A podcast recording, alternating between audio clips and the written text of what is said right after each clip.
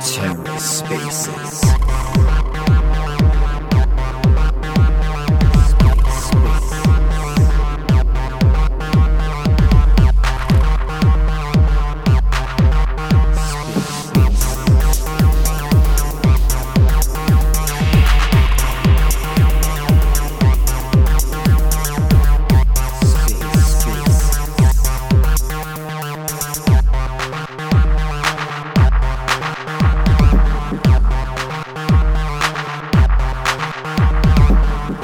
and welcome to the Ether. Today is Monday, December 19th, 2022.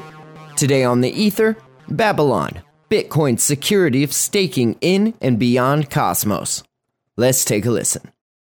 Okay, great, guys. Well, let's get started then. If we could go around and if everyone can give a brief intro about themselves and about what um, company or project they're working on, that'd be great. All right. Shall I start, Min? Yes. Okay. Hi, everybody. Good morning. Um, so I'm David. I'm from Babylon. I'm a co-founder of the Babylon project. So we have been working on this project for almost a year now. And uh, our goal of the project is to bring Bitcoin security to POS chains. In particular, we have been focusing on the Cosmos ecosystems, the app chain. So we're a strong supporter of the app chain thesis, but we believe that app chains will benefit a lot from having a very strong backing from a strong security source like Bitcoin. So our technology is basically to enable Bitcoin to security to add to the security of app chains. And some use cases involve the speeding up the unbonding period from 21 days to less than one day, uh, etc. Happy to go into more detail. So I'm right now on leave from Stanford University. I'm a faculty member there, and we have a research lab there doing research on consensus protocols, blockchain consensus protocols. So that's our expertise. Thank you. Great. Uh, did James or Cam want to go next? Oh, yeah, for sure. So um, my name is Uh, I'm the head of growth and strategy at Imperator. So just to let you know more about Imperator, we are uh, a validator mainly focused on the Cosmos ecosystem. So right now we are securing 38 um, blockchain based on the Cosmos SDK, and we are also um, core contributor of uh, Osmosis. So uh, half of our team is also um, maintaining um, uh, the data part of Osmosis. For example, we created you know, the website uh, info.osmosis.zone. We provide APIs um, directly for developers to, to the Osmosis blockchain.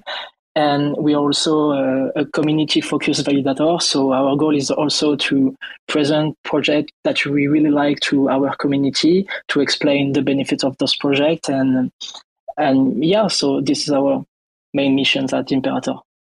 Thanks, Cam. And uh, I'm James. Uh, I work at Figment Capital. I'm the managing partner at Figment Capital. Uh, Figment Capital is a early stage VC uh, fund that focuses on investing in blockchain infrastructure. Um, and we are, you know, an independent but uh, closely aligned uh, firm uh, that, that's very connected, very closely connected with Figment Inc., which is a uh, proof of stake infrastructure provider uh, that currently operates on over 60 networks, um, many of which are Cosmos based, and they've been around since 2018. So um, I think they were active on the Cosmos Hub testnet um, and have been, you know, contributors to the Cosmos ecosystem and supporters of chains and the app chain thesis and the multi chain thesis for, for over four years. Um, and we, we Figment Capitals, I think, invested in somewhere between 15 and 20 um, networks over the last year that have, have raised capital um, and um,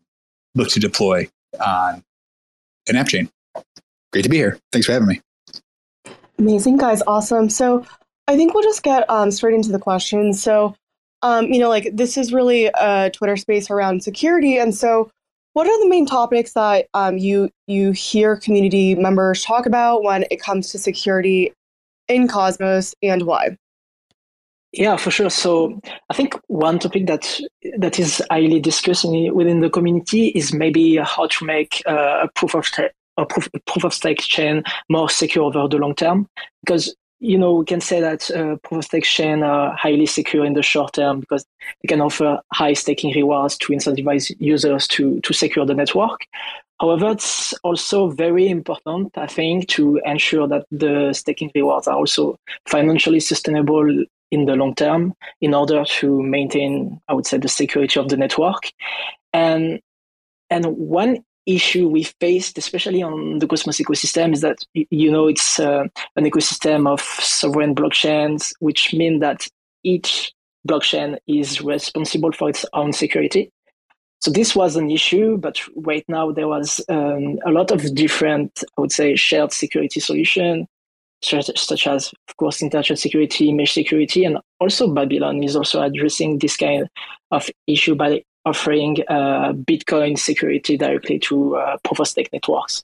Yeah, and I think I would just add to that. You know, I mean, even more more recently, there's been discussions about open source software um, as a key security issue, um, and you know, questions around whether it's smart contracts um, or you know just the security of applications and the code um, and the reliance of you know being able to verify verification versus trust. Um, there's been a lot of debates recently about that, and and whether you know closed source or open source is the right way to move forward in the space.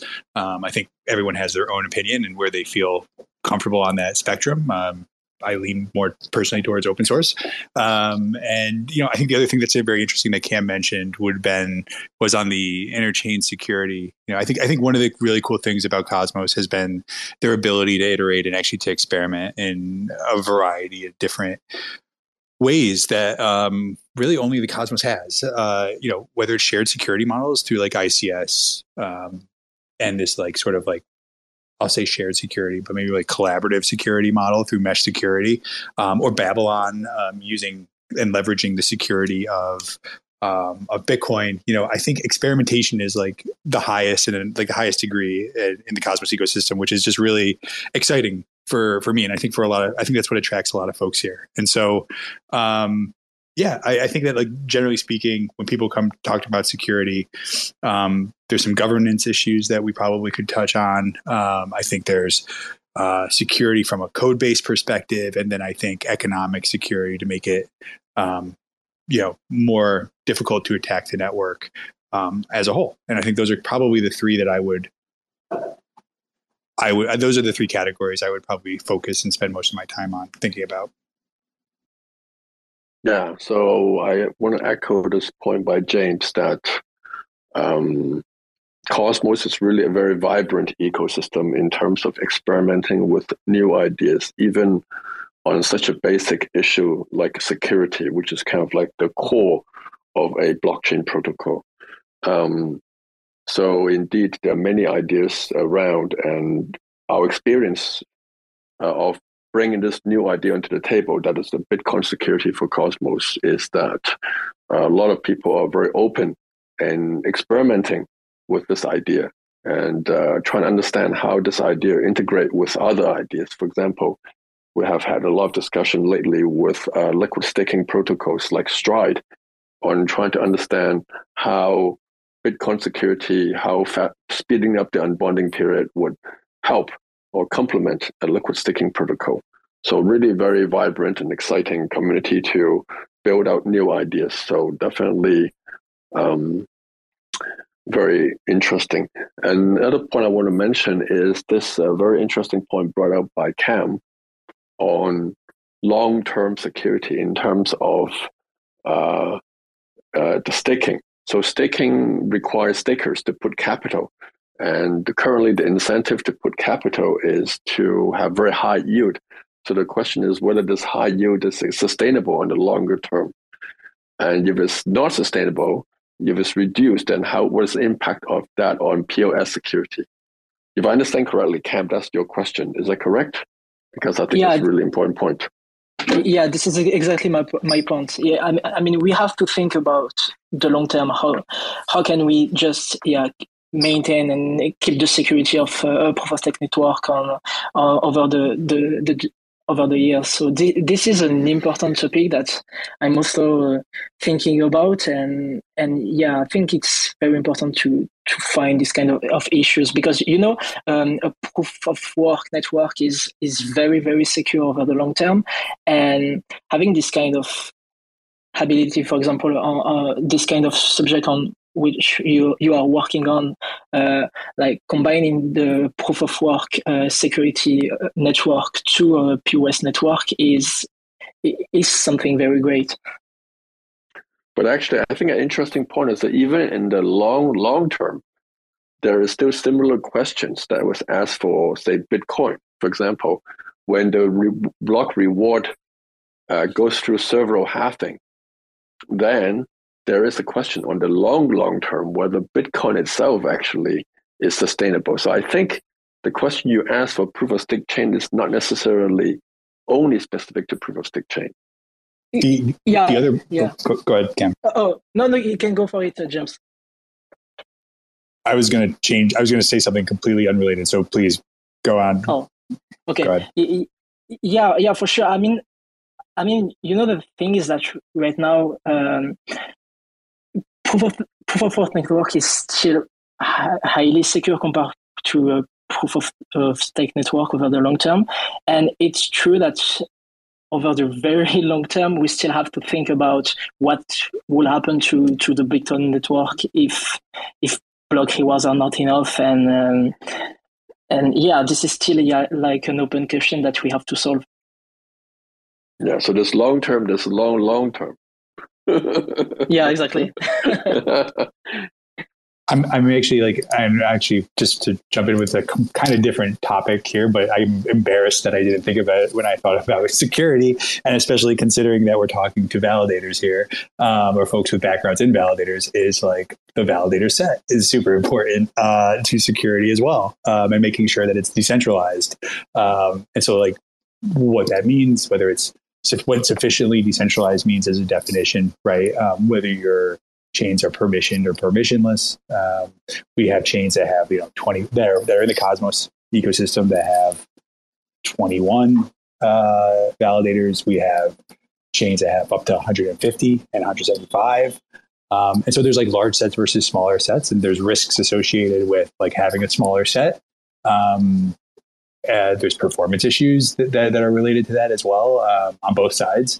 And then when we're even like start to think about sovereign rollups that are built on top of Celestia and, and how many validators will will one of those have, which is like you know still TBD. But you know we start to get into a lot of questions around security as far as like the the, the viability of like the network being being taken over by uh, malicious actors on the validator set as well, um, which I think was I should have thought of it. And also relayers, like separately, like one of the areas that, that Cosmos um, has like to focus on is just like the relayer set.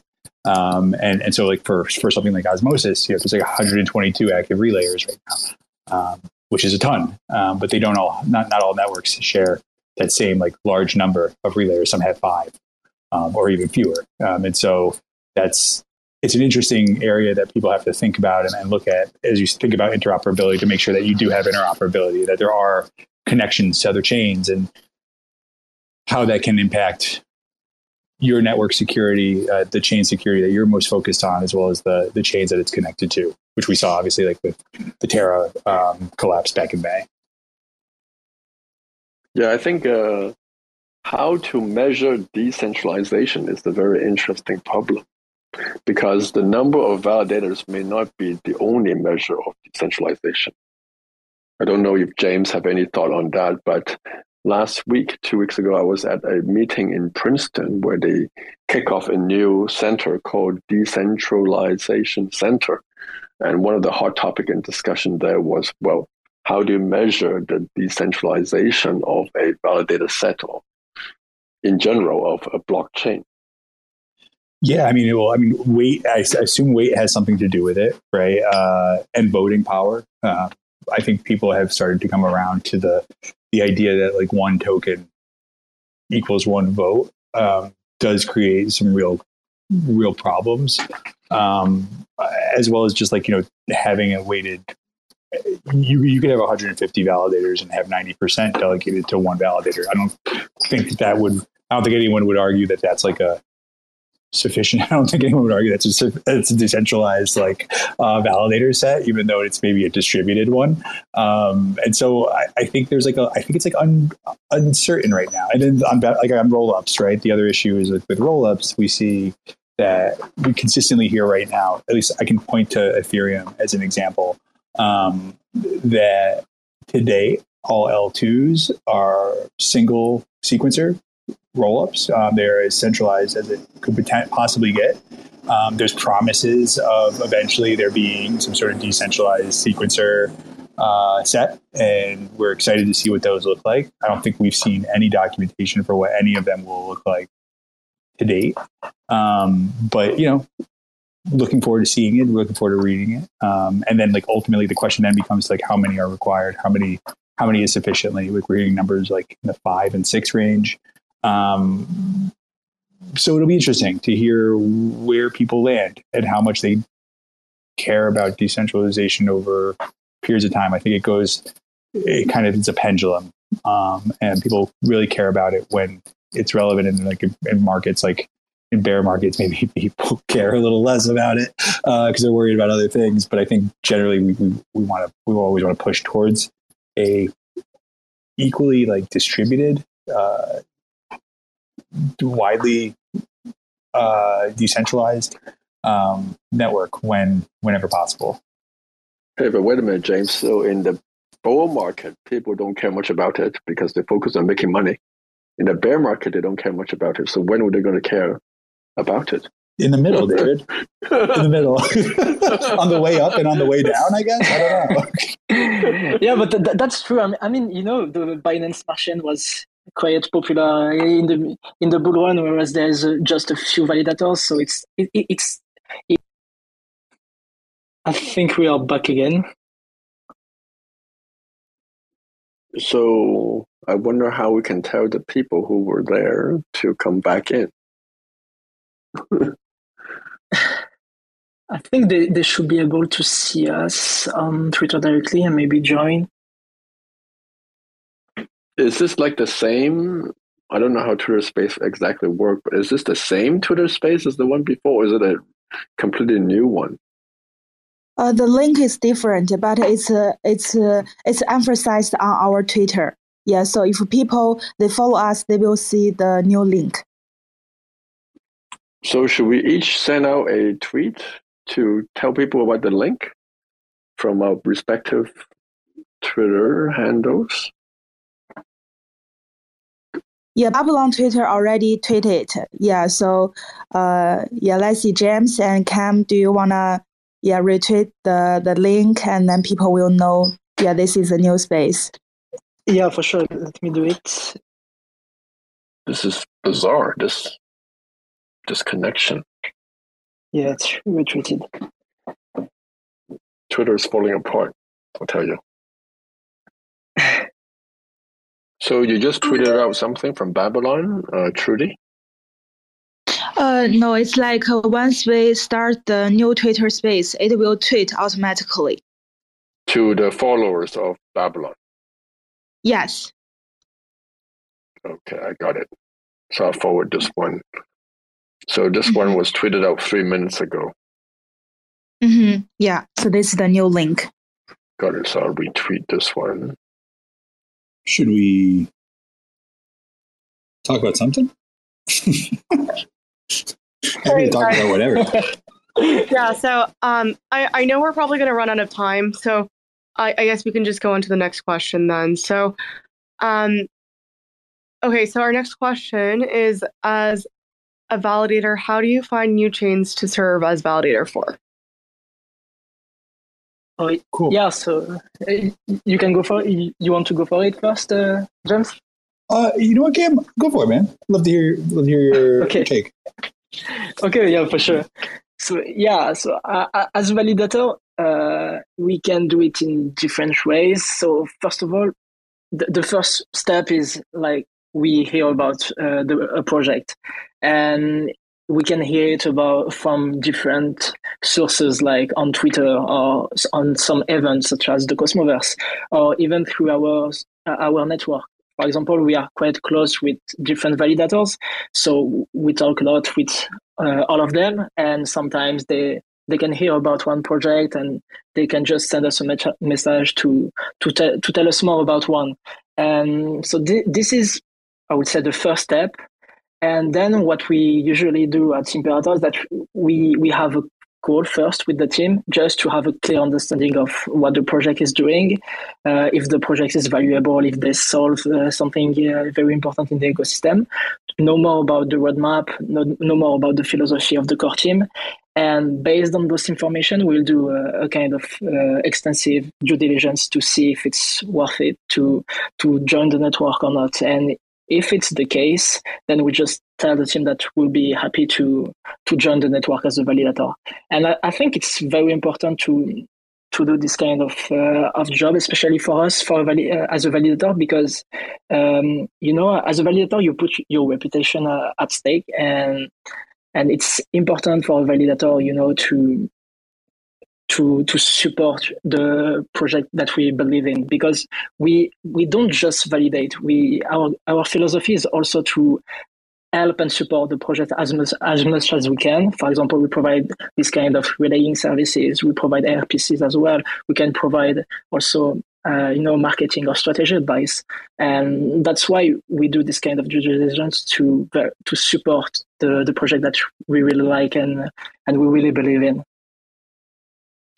yeah, and then I, on our side, uh, on the Figment side, it's a it's probably a little a little different. Um, so, you know, I think there's a couple of different avenues that that we evaluate uh, new chains that are that are launching both in the Cosmos and I think outside of the Cosmos, which is important to make a differentiation. Um, so I think typically there's a roadmap, right? And there's like keeping an eye out for interesting projects that are building in the space, um, and that we just like maybe either want to know more about, we're curious about, we think they solve interesting problems. Um, and I really like the idea of Cam's uh, point about like a reputation at stake, right? That like ultimately, you know, the networks that you support do say something, I think about about you um, and and your and your reputation. Um, and so, um, interestingly enough, when it comes to Figment, Figment's pretty large um, infrastructure services provider. Um, and so, in addition to like the the networks that they support uh, in the Cosmos ecosystem, they also support you know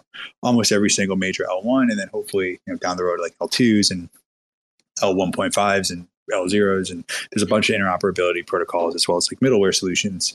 Um, and the, so the, there's usually like number one, there's like inbound requests, right? The inbound requests typically will come from maybe founders themselves that are building new chains.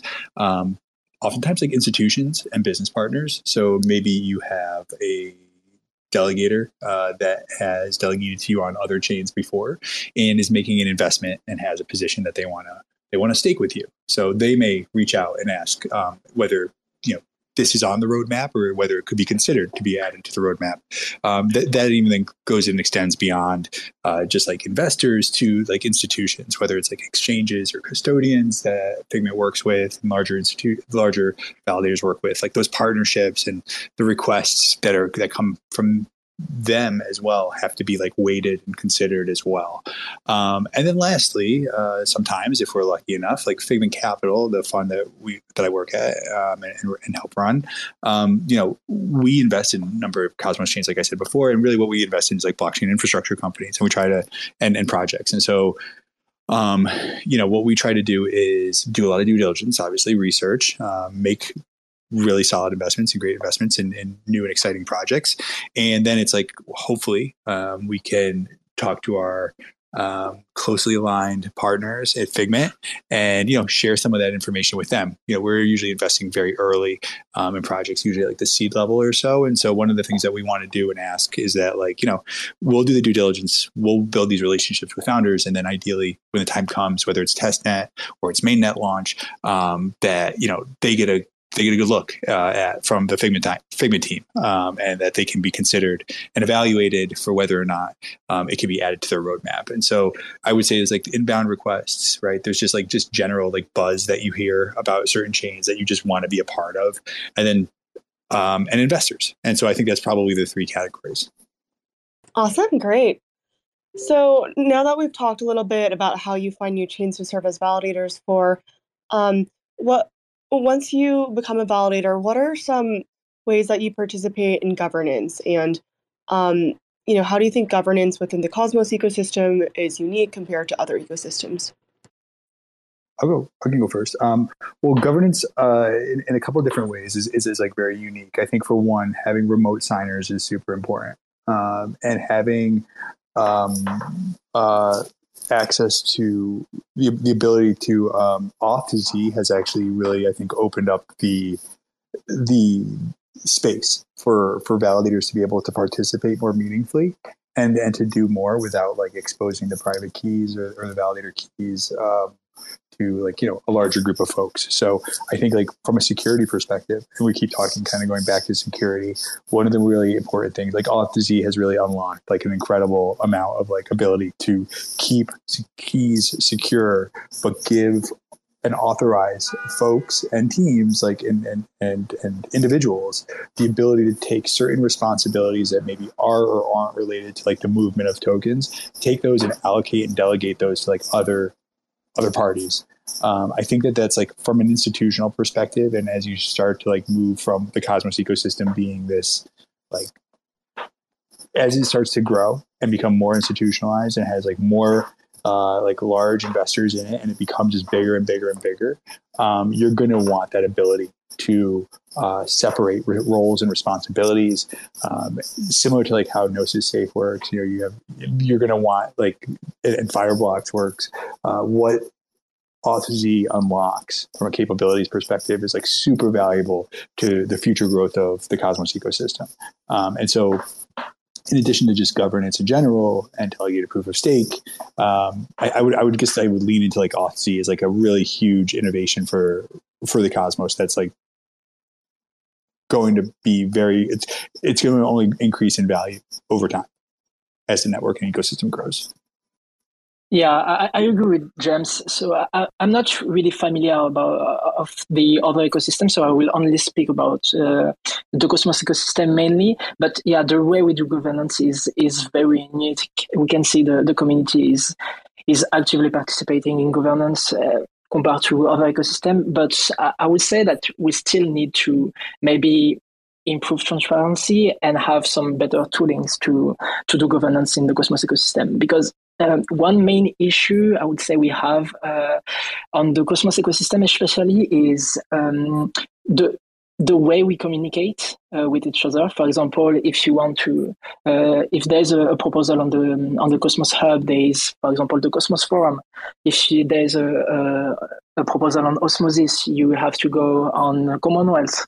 Uh, there is some chat private chat on Telegram, for example. And the, the way we communicate is quite, I would say, difficult because sometimes you know we just um, sometimes uh, there is some um, interesting ideas that are said on telegram but are, are, not shown on on the forums so we still have to improve i would say the tooling and have a communication that is more transparent and have one tool that is used uh, by all the the chain from the Cosmos ecosystem. Yeah, I guess I would like also just add to that. There's like two areas like on on the negative side that I maybe or, or maybe three. Um, I, I think like the first is tragedy of the commons, which I think is kind of a, a very like important contextual like area to think about, which is like essentially when users that like have access to like all the resources in the world, right, and and have unhampered like unhampered rules that govern access and use, like they all act independently based on their own self interests and contrary to the common good of all users. Um, and so that is one area where I think we find um, has been the case occasionally from time to time in, in the Cosmos ecosystem. Um, everyone's acting in their own best, best self interest versus maybe maybe the group as a whole.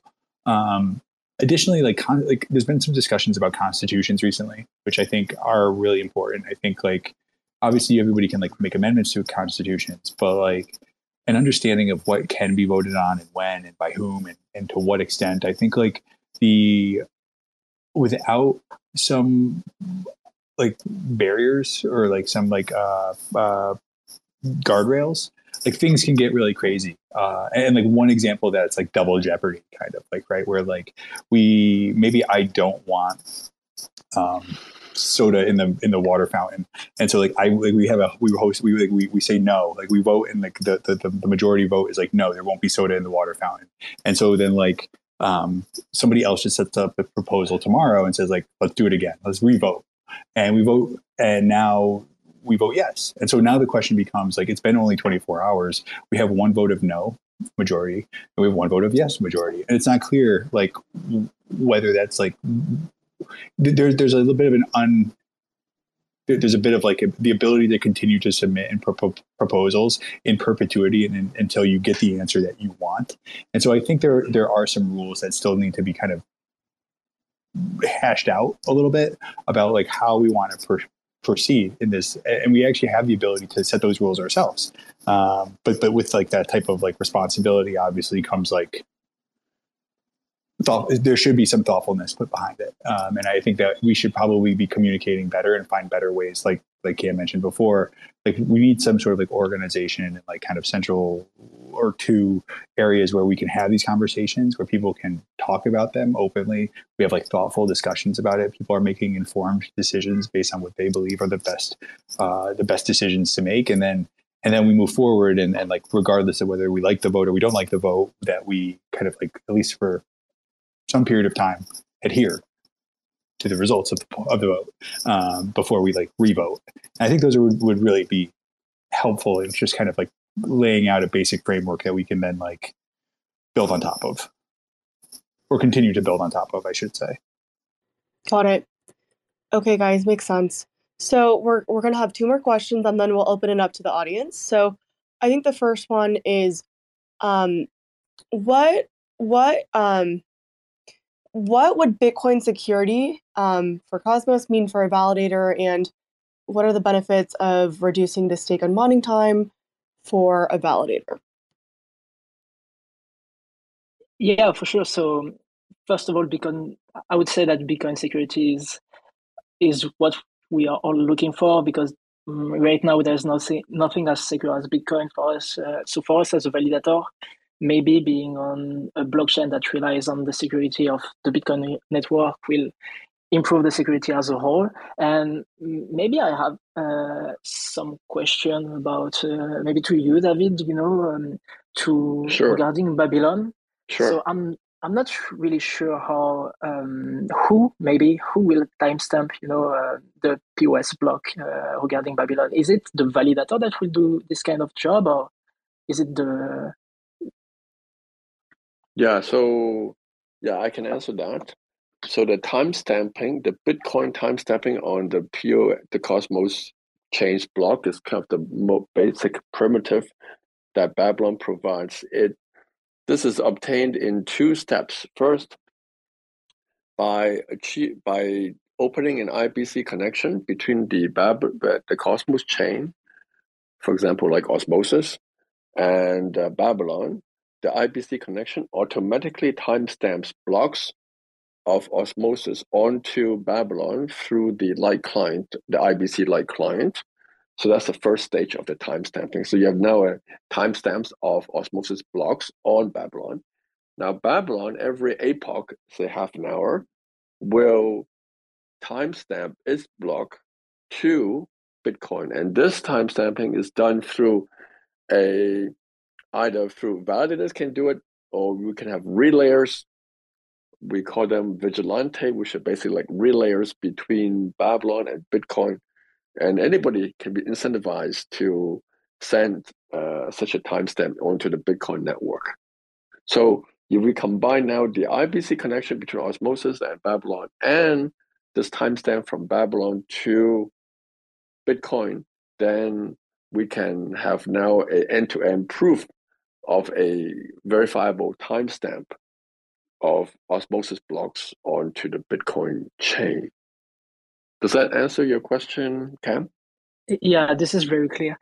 And I would say that then there is maybe one topic that we should uh, talk about, and James uh, mentioned it earlier. It's about uh, uh, IBC and all the relayers because the thing we we have right now on the Cosmos ecosystem. So, for example, us on our side uh, at Imperator, we are relaying um, different blockchains based on, on the Cosmos SDK. And the thing is that we are not really incentivized to, for, for doing this job.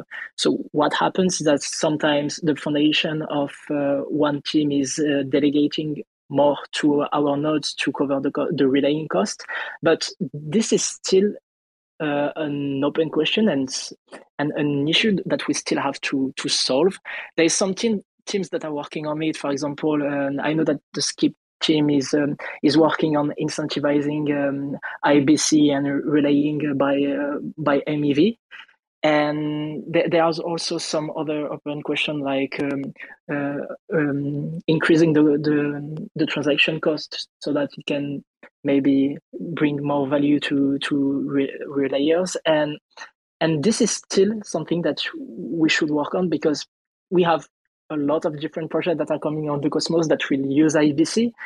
And relying on IBC will be more and more important uh, on the ecosystem. And we should and we need to work on, on this kind of, uh, of, of, of issue, I would say. Yeah, super important. Super important. Yeah, I sort of, I sort of feel like, especially on that last point on the relayer side, that like uh, I'm curious about the, the design space around mesh security. Um, and I'm kind of hopeful that the governance associated and connected to mesh security um, allows for some some yield to be directed, you know, as you have this connection between two chains that's like sharing some form of uh, inflation rewards or some sort of rewards between chains that like there is a carve out for relayers. I, I feel like that makes them that's like the that makes the most sense, you know, especially in these like high profile, highly uh, close like closely aligned ch- chains. That that will be like one of the ways in which relayers will be able to make decisions um, from a financial perspective on, on like where they want to spend their when where they want to build these relayers um, and what chains they want to connect and I, I, think that that might be the first the first iteration to like where as relayers start to go to where where there's compensation versus where there's not compensation um, that will start to bring other chains with ibc connections that that value certain chains uh, connections to ibc uh, via ibc um, I think that's where you start to see the, the needle move, probably following that connection, those connections, whether it's interchain security, whether it's mesh security. I think that's like going to probably be the first mover that that that kind of gets everybody else thinking about comp- compensating relayers. Unfortunate, fortunately or unfortunately. So, James, if I understand this, this is a very important point you made here. You're you're, you're saying that uh, as one source of or important source of uh, incentive for relayers is because IBC can provide can help with mesh security. Is that uh, sort of a source of in- incentive to compensate the relayers? Is that the point you're making?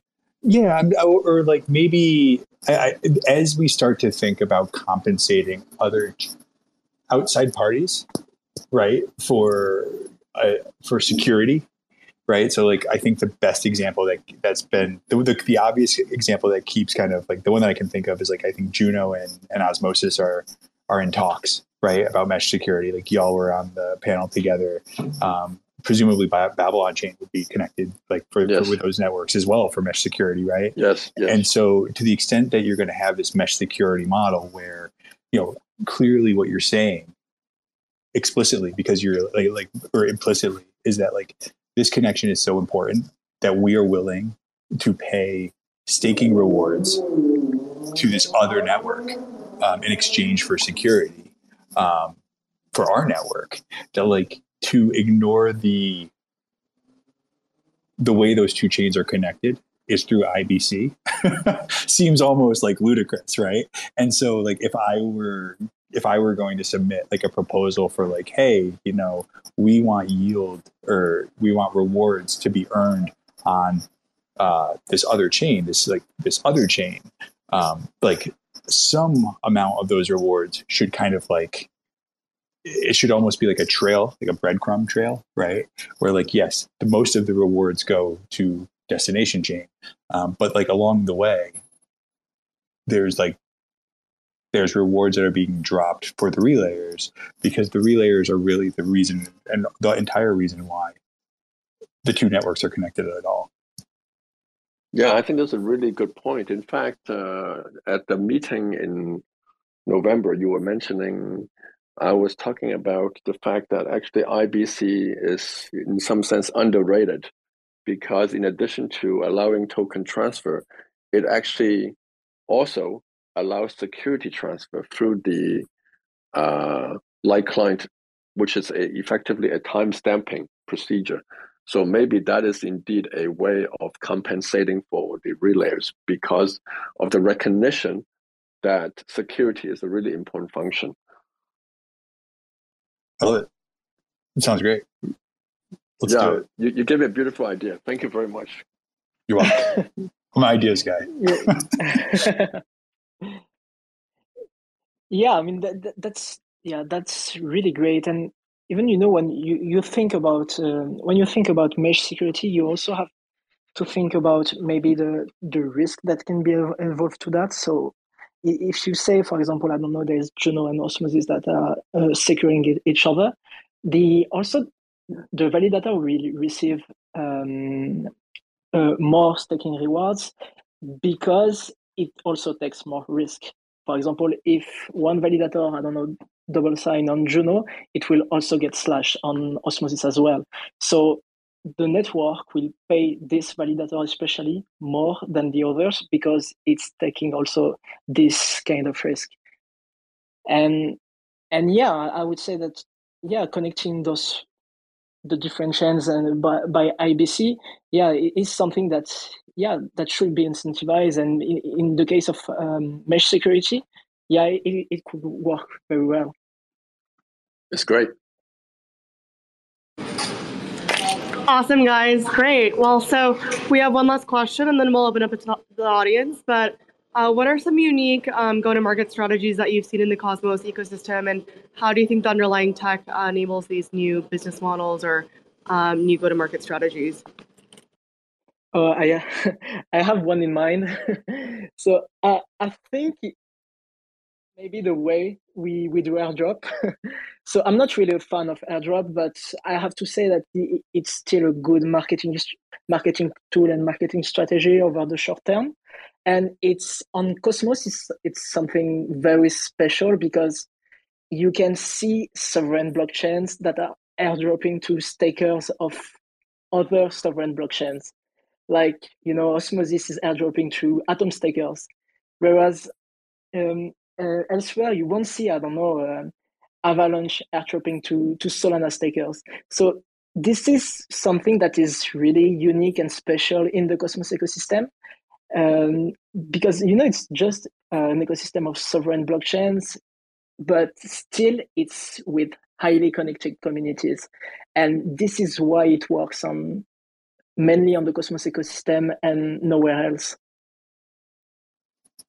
Cami took my answer. It was airdrops uh, for me too. Um, I, I, that was the, yeah, the obvious answer. I, and I, I, think like actually, you know, I mean, now now Stargaze has done something really interesting where they were, you know, I, I don't think it passed, but like there's a proposal to bridge um, NFTs over to Stargaze, and in exchange for that, there would be like an airdrop of some sort. I think like you know the Cosmos ecosystem has grown, um, and it brought a lot of attention. Like airdrops, essentially um, brought a lot of attention and interest into the ecosystem. Um, and I think more important than the airdrops themselves, which like look, lots of people are very, very happy and excited about airdrops, is like what you do with the opportunity once you have once you have the attention of people. Um, and, and and that makes or breaks like really the future of like how people view and how they think about about it. Um, there's been a lot of the cool like innovations. I think Evmos's like Rektdrop got a ton of like great press. Uh, I don't know how many people in, the, in like the Ethereum ecosystem claimed their rewards. Um, probably not as many as on the on the Cosmos side or on both that have both I've been in both spaces. Um, but you know, I think generally speaking, the buzz is definitely alive and well when there's airdrops. Um, and I think it's been one of these like areas where like the Cosmos ecosystem has done really well and shown how you can bootstrap a community um, of, of really dedicated, like long term, long term believers, like in your in your in what you're building um, through through them. Um, I think Osmosis has been great, uh, and I think I think Juno's been wonderful. Um, and, and so we'll see. And Stargaze has done a really great job. Um, and and so yeah, I think there's like really interesting ways to get people involved, and I think that Cosmos has been, by and large, uh, the reason why we're so interested in it, the reason why Figment Capital is so interested um, in investing in the Cosmos ecosystem, is really because of like the um, there's like a kinship there's like a close kinship across like all these founders and like a real entrepreneurial spirit in the cosmos ecosystem that like the cosmos ecosystem actually caters to and helps foster and like a sort of like up only like together mentality which i think is like really exciting and really really like something worth trying to keep and hold on to for as long as possible. So james is this unique to cosmos or do you find that in some other ecosystems as well well, I think for one thing, like the, the type of developer that is building in the Cosmos ecosystem is like incredible. It's just like I'm gonna probably get some hate for this. It's like incredibly stronger on like the average, but on average, like it's definitely much stronger. Uh, the things that they have to think about and they have to consider um, when you launch your own chain, which is also your app, your own application, um, includes you know block times, interoperability, um, MEV, uh, order transaction, uh, validator sets, uh, inflation rewards, uh, how you distribute your tokens. I, there is so much that that a a developer, a core developer in the Cosmos ecosystem has to think about that someone who builds an application on any general purpose blockchain doesn't have to think about um, on a daily basis. They essentially um, they essentially like offload um, that to the responsibility of the of the of the L1. Um, and so as a result, like you just see this like really interesting, like you see these builders that are trying to solve really difficult problems and like and like constantly working together um, and and working alongside one another to come up with like new solutions and and like we said before, right, David, like experimenting experimenting in new yes, and interesting yes. ways. Um, and so I I mean I attribute that to like the Cosmos the Cosmos SDK. Um, I contributed to like IBC um, and and I just find it to be like incredibly refreshing, just the entire space in general. And I think a lot of people who are who are here and who are, here long term, like Figment, um, are are constantly amazed at like the innovation and the and the the rate of innovation is like definitely faster and it definitely um, makes it a really exciting place to like keep try to keep your head above water. It's like it's hard, but the swim is worth it at the end.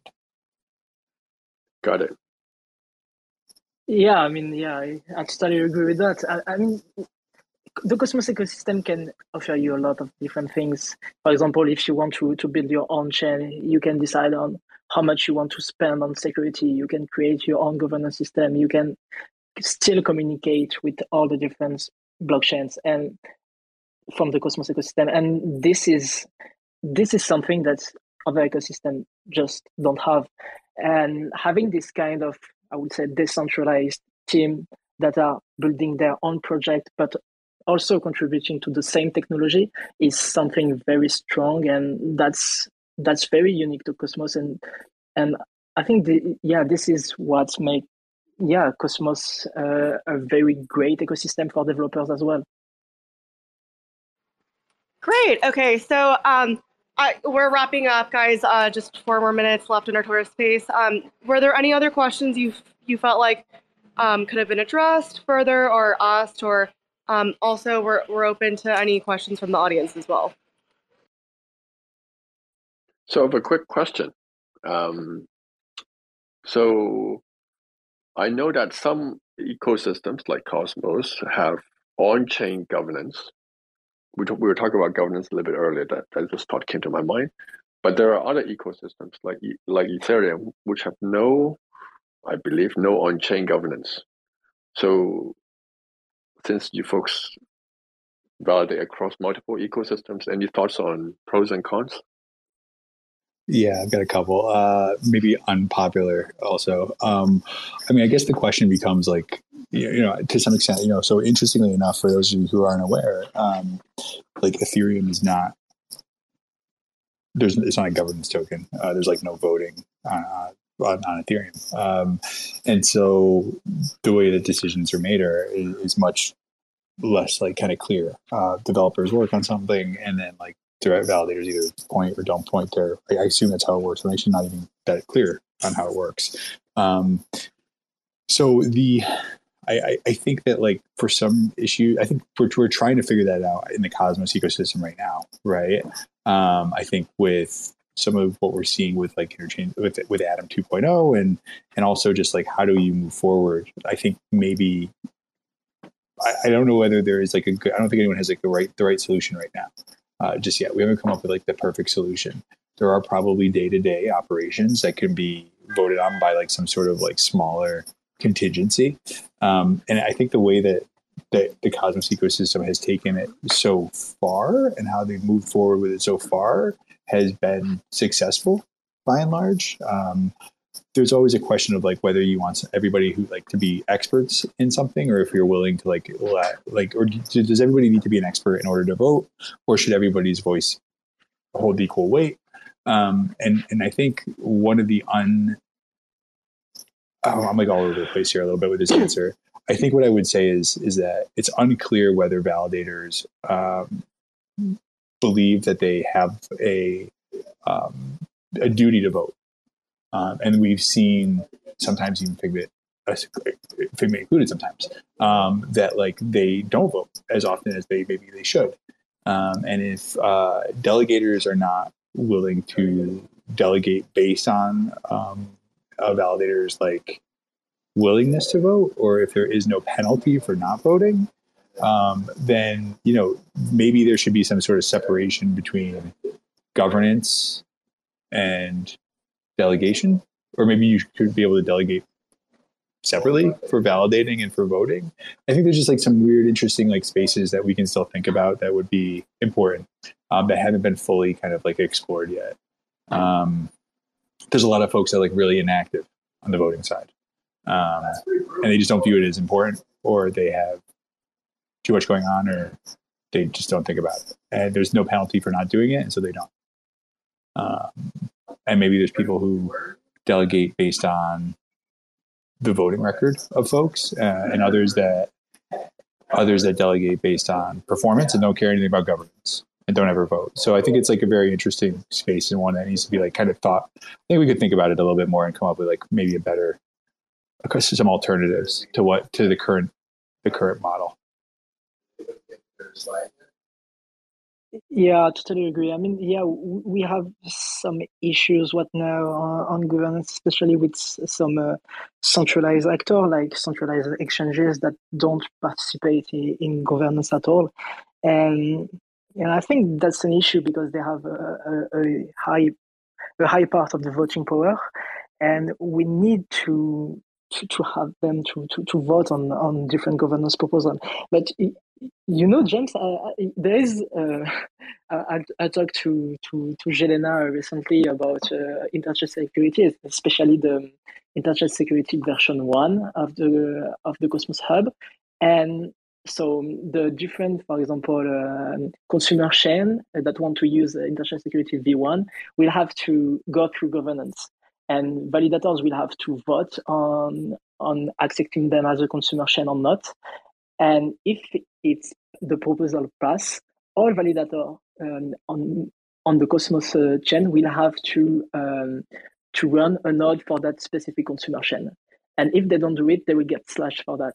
So I would say that if if those centralized you know validators uh, don't pat- participate in this kind of uh, specific proposal for gov- governance uh, for consumer chain, and if they don't run the node, they will still get slashed for that. So that's a way I would say to penalize some centralized actor to not participate in governance. So I expect them maybe to to participate a bit more, especially on the on the consumer chains governance proposal.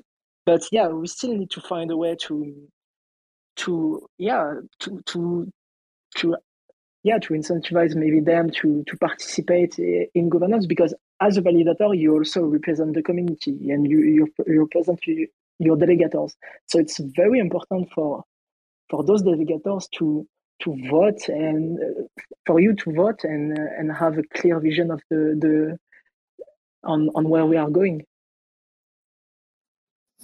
Yeah i mean i think like it's a i think it might be an important reason um for not to get too in the weeds here but like i think it might be an important reason to separate voting from validating and giving um, and I don't know, I don't to try and put more work on other people's plates or anything like that ever. But like, there's there are a few folks. I mean, I'm just like look, I'm just looking at the Cosmos Hub uh, Mintscan validators and their participation in votes, and, it, and it, it is not great, uh, and that's inc- that's including us. Um, and so as I look at this, I I just say like, okay, so what happened? There there are reasons like some centralized. I think I think there was like there was like a I don't know if it was a case or there was like some there was something recently where it was like held that uh, people who do vote, you know, could be considered like susceptible, like could be considered liable for changes in in the code. Um, and so I think that that's like a. I think that's wild to think about um, because we're not auditing it. We can't all audit.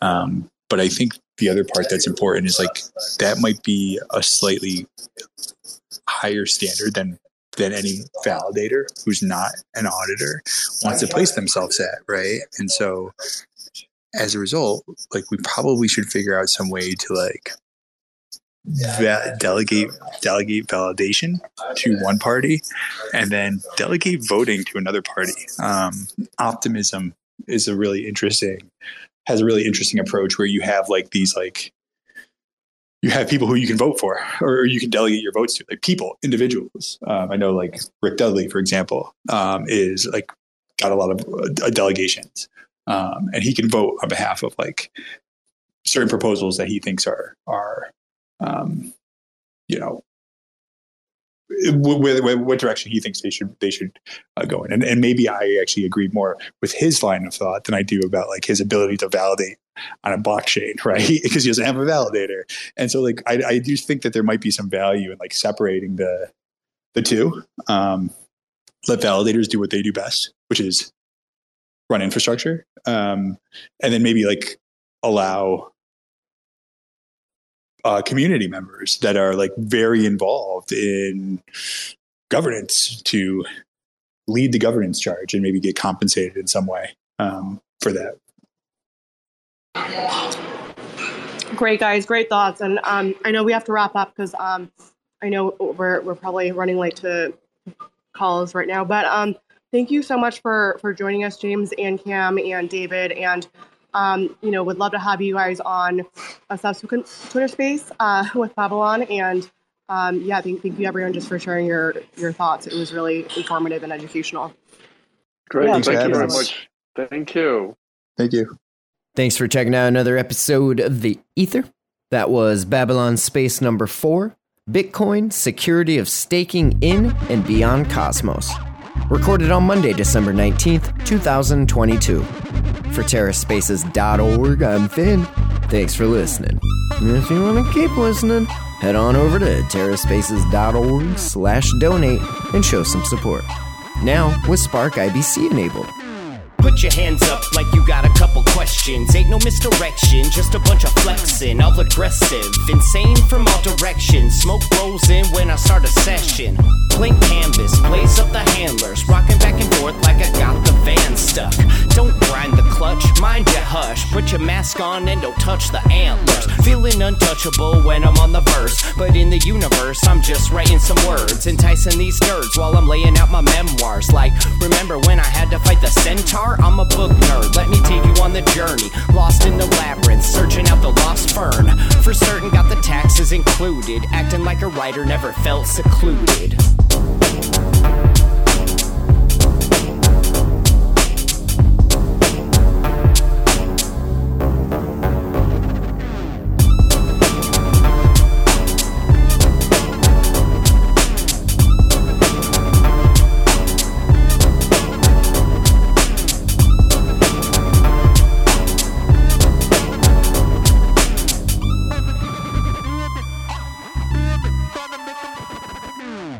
Into the shit and line them up. Just another fixed game of try my luck. Go, lighten up, dog. It could always be worse. Unless you're in the back of a hearse, then you're dead or putting in new speakers. It's a toss up, driver or stress, yo. I've done the research, living life like a bunch of fucking lemurs. It's a remake off the cutting floor. We take a little bit of poison and put it in the cheesecake. Tastes great, less filling, less stress, more killing. As he blew the cornerstone out the building, and the blocks came tumbling down, all humble. Feels like we're drowning in a little puddle. Rebuttal? I should be taking off in the shuttle, getting high in space with the Hubble.